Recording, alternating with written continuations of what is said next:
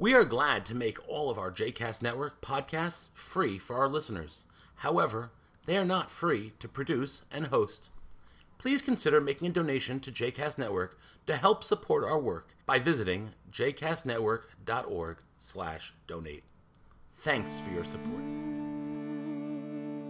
You are listening to A Taste of Romemu, a JCast Network podcast. For more information about Romemu, please visit romemu.org.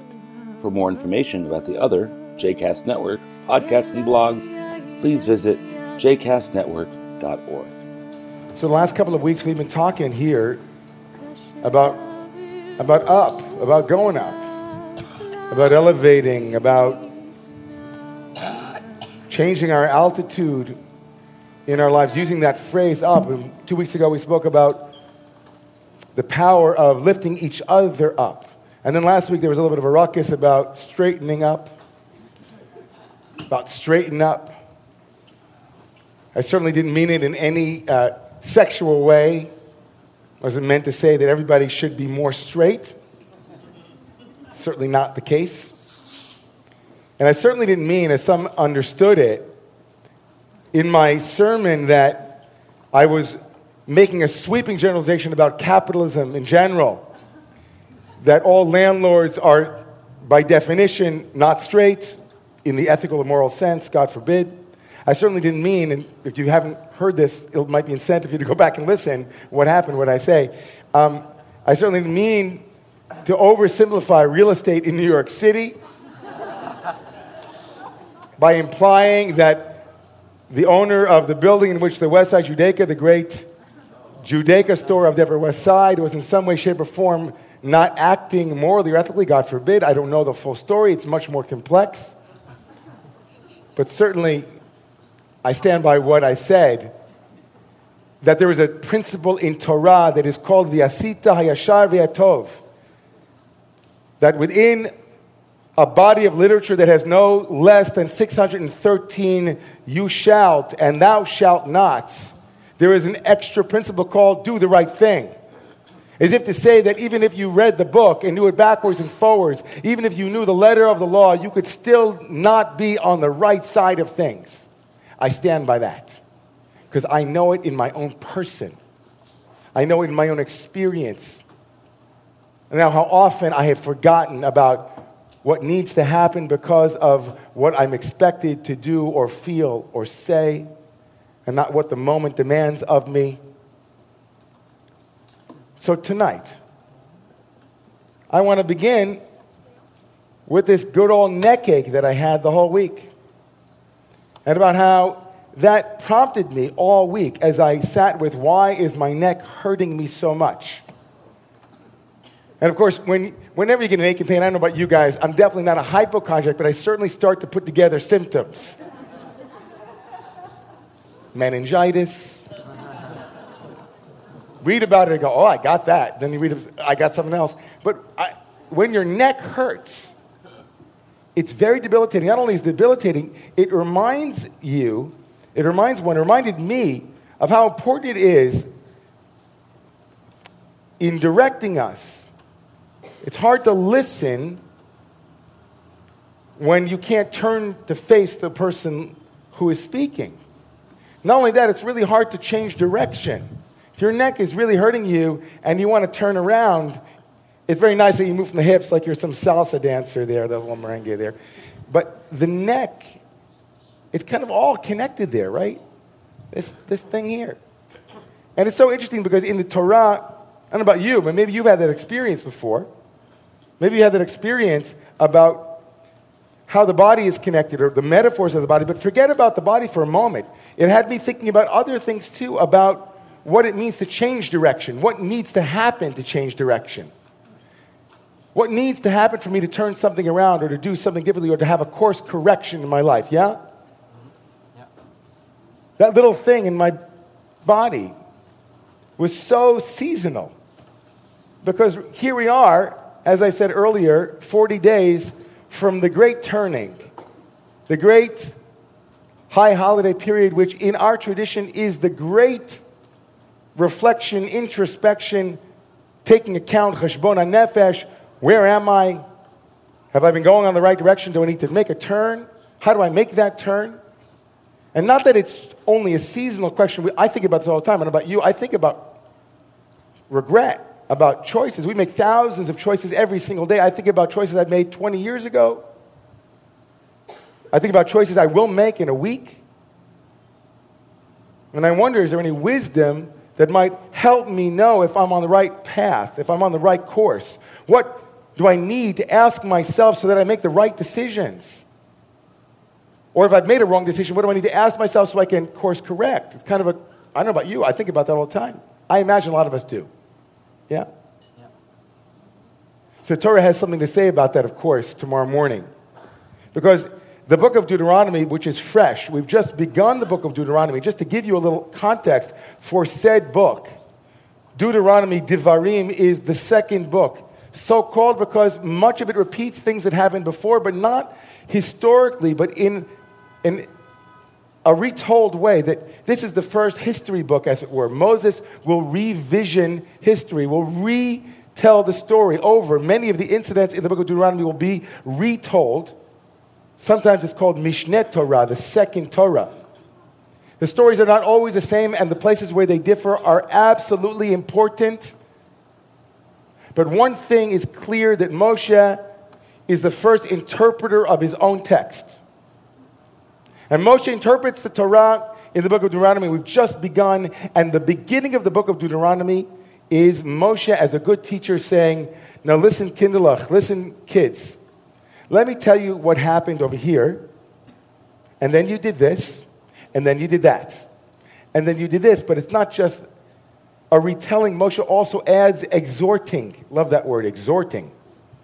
Moshe wags a finger at them. Says, and here's where you sinned, and here's where you resisted, here's where you're obstinate. And that word obstinate appears importantly tomorrow morning, where Moshe uses an interesting term for what it means to be obstinate. Moses tells the people tomorrow morning, You were in the desert, and you didn't listen because you are an Am She Oref. You are a stiff necked people. You are a stiff necked people. I was telling you to go this way, you said, No, we're going. I said, Turn around, you said, No, we're going. I told you to go forward, you said, We're going back. Stiff necked. I couldn't lead you, you refused to be led by me. Stiff necked. And after Moshe finishes telling them how stiff necked they are and giving them criticism and critique and rebuke and reminders of how bad they were, of how difficult it was to lead them, how resistant they were to hear the word of love, the direction of compassion, the inheritance of expansion. He changes on a dime. Chapter 10 of the book of Devarim of Deuteronomy begins, Ve'ata Yisrael. Now Israel. What does God, your God, Yud what does that presence show? shoel? What does that presence ask of you? Just walk in God's ways, love God, serve God, fear God, with all of your heart, with all of your soul. I hope I'm not getting anybody's God allergies going here. Like if the God language, just I'll get to that in a moment.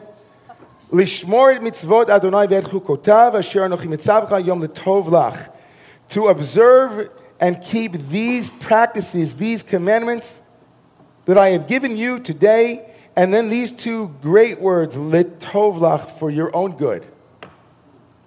Two verses that Nechama Leibowitz, the great commentator from Israel, says these two verses encapsulate the entirety of the Torah. Just these two verses. And it begins with this great word, Ve'ata Yisrael, and now Israel. You can almost hear the teacher going, like, okay, okay, okay, now. Ever get that? Now? Anybody ever do that? Now. What is it? What happens there? It brings you fully present. It's a transition point. Moshe says, over there, that was the past. Let's talk about forward. Now. Get here. I know that you slipped over there, you made mistakes. It's okay. I gave you all kinds of rebuke. I gave you all kinds of mirroring and reflection. I told you all the things that you did wrong. Ve'ata means with an ayin and now. I'm a great leader. I want you to change. I want you to transition. I want you to be elevated. I want you to rise up. I want you to be the best you can be. I want you to evolve. What do I need you to do? I need you to get here because if you're over there, you're going to keep doing it. Get here. Ve'ata, Yisrael. Ma Adonai Elohecha sho'el. What does, and now for the God allergy, what does love ask of you? But to serve love,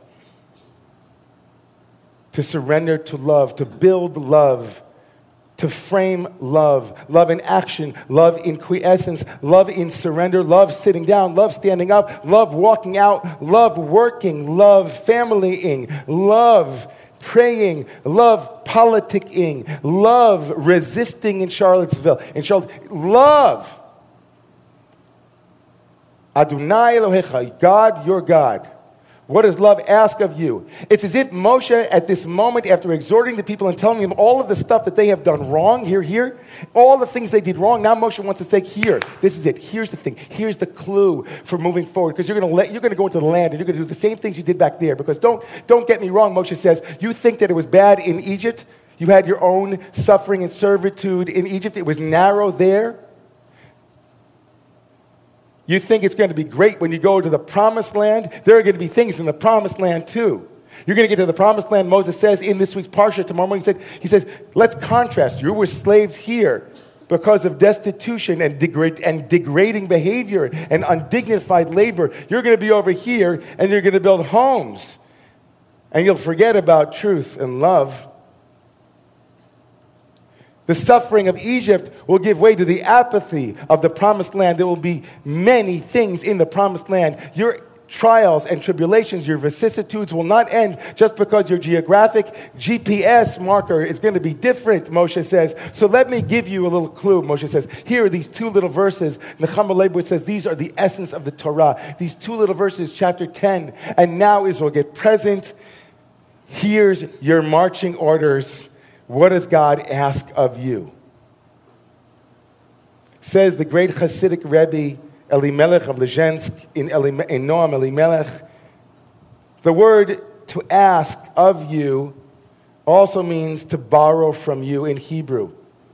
And this great 18th century Hasidic master said, What does God borrow from you? What does God borrow from you? And says Elimelech of Lezhensk, What do you mean, what does God borrow from you? You. God borrows you for God's work. Love borrows you for love's work. Each and every one of us says the great Elimelech of Lezhensk is a kli, is a vessel. And God says, hey, do you mind if I borrow you? I got work to do in the world. Here, come with me. Let's go do the work together. I need to borrow you. I need to borrow you. Ma Adonai sho'el mi'imach. What does God sho'el? What's the what is God borrowing from you? What is love asking from you? Can I borrow you for a lifetime? I'll give you back. Imagine if that was our question before we did anything. Imagine if the question we asked ourselves, whether we're walking out the door and deciding what to wear, whether or not we were on our way to the work that we have chosen or has chosen us, deciding to go to shul, not to go to shul, to buy eco friendly, not by eco friendly, to go to see free to be you and me at the JCC this past Monday night or not. Imagine if before each and every one of us and our children and our children's children was the question is what I'm about to do, say, think, feel, behave? Does it make me a stronger vessel that God might want to borrow? Replace God with love, goddess, Shiva, Shakti, Buddha, Dharma whatever you want. The divine, the goodness, the love in the world. Am I a vessel fit to transmit that into the world? And does this action, this activity, does it contribute to that vessel's creation or not? I'm sitting at home this week and I, I went, you know, kind of had time to be at home, which was unusual. And As I was going to bed one night, and it happens, maybe it never happens to you guys, but it happened. I got into a little bit of a fight with one of my kids. Anybody ever had? No, I'm not going to ask you all because I know no one here has ever had that happen. And I could not sleep. I was so upset. I felt like I was back in the desert again with Moses saying, You know what? You did it again. Remember that golden calf we talked about? There it is. Whoops, there it is. And I was at fartracht. You know what that means in Yiddish? I was like, my mind was like, oh my goodness. I woke up early next day. I found a 24 hour pharmacy and I bought him a card. Came back, put it on his bed. And in my mind and heart, I was thinking about this Torah from Elimelech. I wondered to myself, if I had asked myself the night before, is this action, this feeling, this place, is it going to build the vessel for God to borrow from me or not? Will it shatter it? Might I have behaved differently? And I don't know. And then the next day it happened again. And right before the same conversation, the same moment, I stopped, I took a breath, I said, okay, what will build this vessel God wants to borrow? What will build love's vessel, havaya, compassion? What, in what way, shape, or form will this next moment build a vessel that is worth borrowing? That God will say, I still say, God, sorry, I want to borrow you, David. I want to work through you, David. And it shifted. What would we do differently? Were we to know that truth? And what would this community and communities like it, what would the world look like if when we went to do something, we asked that question? The question that Moses is giving as a clue to the rest of the Torah. He's saying, You want to receive the land? Here's Ve'ata Yisrael. Listen up, Ephraim. Listen up. The next time you have a moment, don't forget that God's borrowing you. She's borrowing you. It's bothering you. It's borrowing you. That is who you are. That is your raison d'etre. That is why you are here in the world. And everything you do matters. You are created in the image of that absolutely irreplaceable, irreplicable image of the divine. And every word you blog and write will either contribute to the vessel that you are to transmit that love to the world or it won't. And the greatest sin that we can ever have, the greatest mistake, is a sense that what we do does not matter. The choices we make don't matter. Ma Adonai sho'el. God wants to borrow each and every one of us for that work. Thomas Merton, the great Christian mystic, monastic, wrote this he wrote, We do not exist for ourselves alone. It is only when we are fully convinced of this fact that we begin to love ourselves properly and thus also love others. What do I mean by loving ourselves properly? He asks. I mean, first of all, desiring to live, accepting life as a, as a very great gift and a great good, not because of what it gives us, but because of what it enables us to give to others. Not because of what it gives to us, but what it enables us to give to others. God says, I want to borrow you to give you away to others. You will be my conduit for that energy in the world. It shifts us as we are now on the way towards Rosh Hashanah Yom Kippur. Tonight and tomorrow and the next day after, all week long, we are going to make a thousand choices. Some bigger, some smaller. Some we will completely forget a minute after we've made them, and some we will never forget, and neither will others. And the question for all of us is what question you ask yourself, God bless you, what question you ask yourself? The question I ask myself before I move to change my behavior, to change my life, to relax my stiff necked obstinacy, to change direction. So here's my charge you don't have to do it. No one's making you. Try it on. It won't hurt. I'm not even asking you to change what you do. I'm not even asking you to write it down or to make any commitments for one day, for a half a day. Ask yourself this question Is what I'm about to do, is what I'm about to say, is how I'm about to behave, contributing to this vessel that is being borrowed by the one who created us, who loves us, and that needs our presence and our unique contribution to build a world of love, especially at this moment in time.